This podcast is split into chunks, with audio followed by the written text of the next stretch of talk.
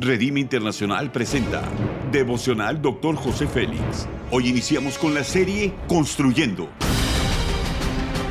Una serie de enseñanzas y de instrucción profética del Dr. José Félix Coronel en voz del pastor Norberto Cruz.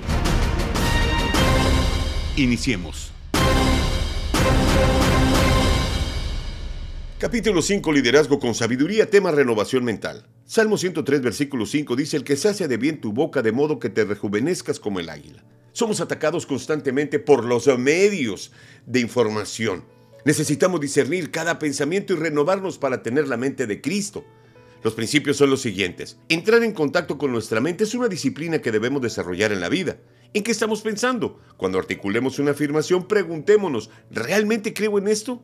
Si una idea falsa es repetida muchas veces puede convertirse en tu realidad, incluso si en un principio no creías en ella.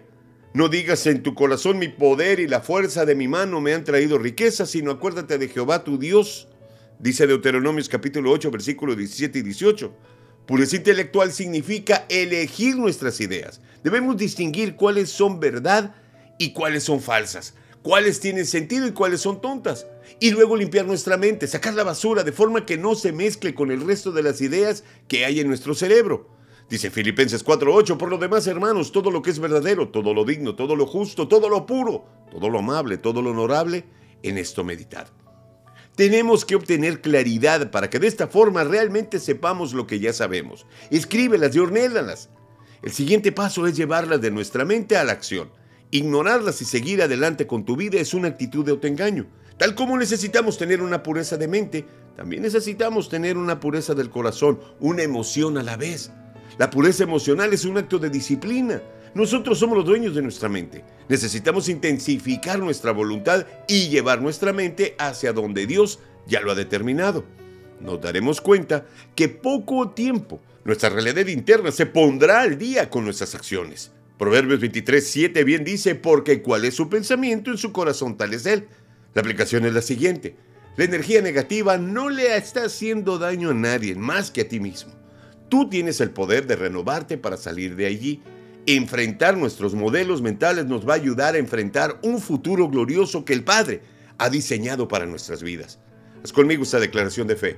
Hoy renuncio a todo pensamiento malo, aquello que me ata al pasado y me renuevo en Cristo Jesús Amén.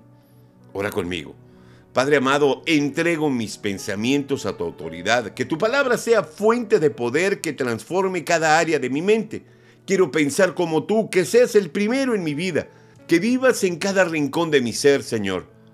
Amén.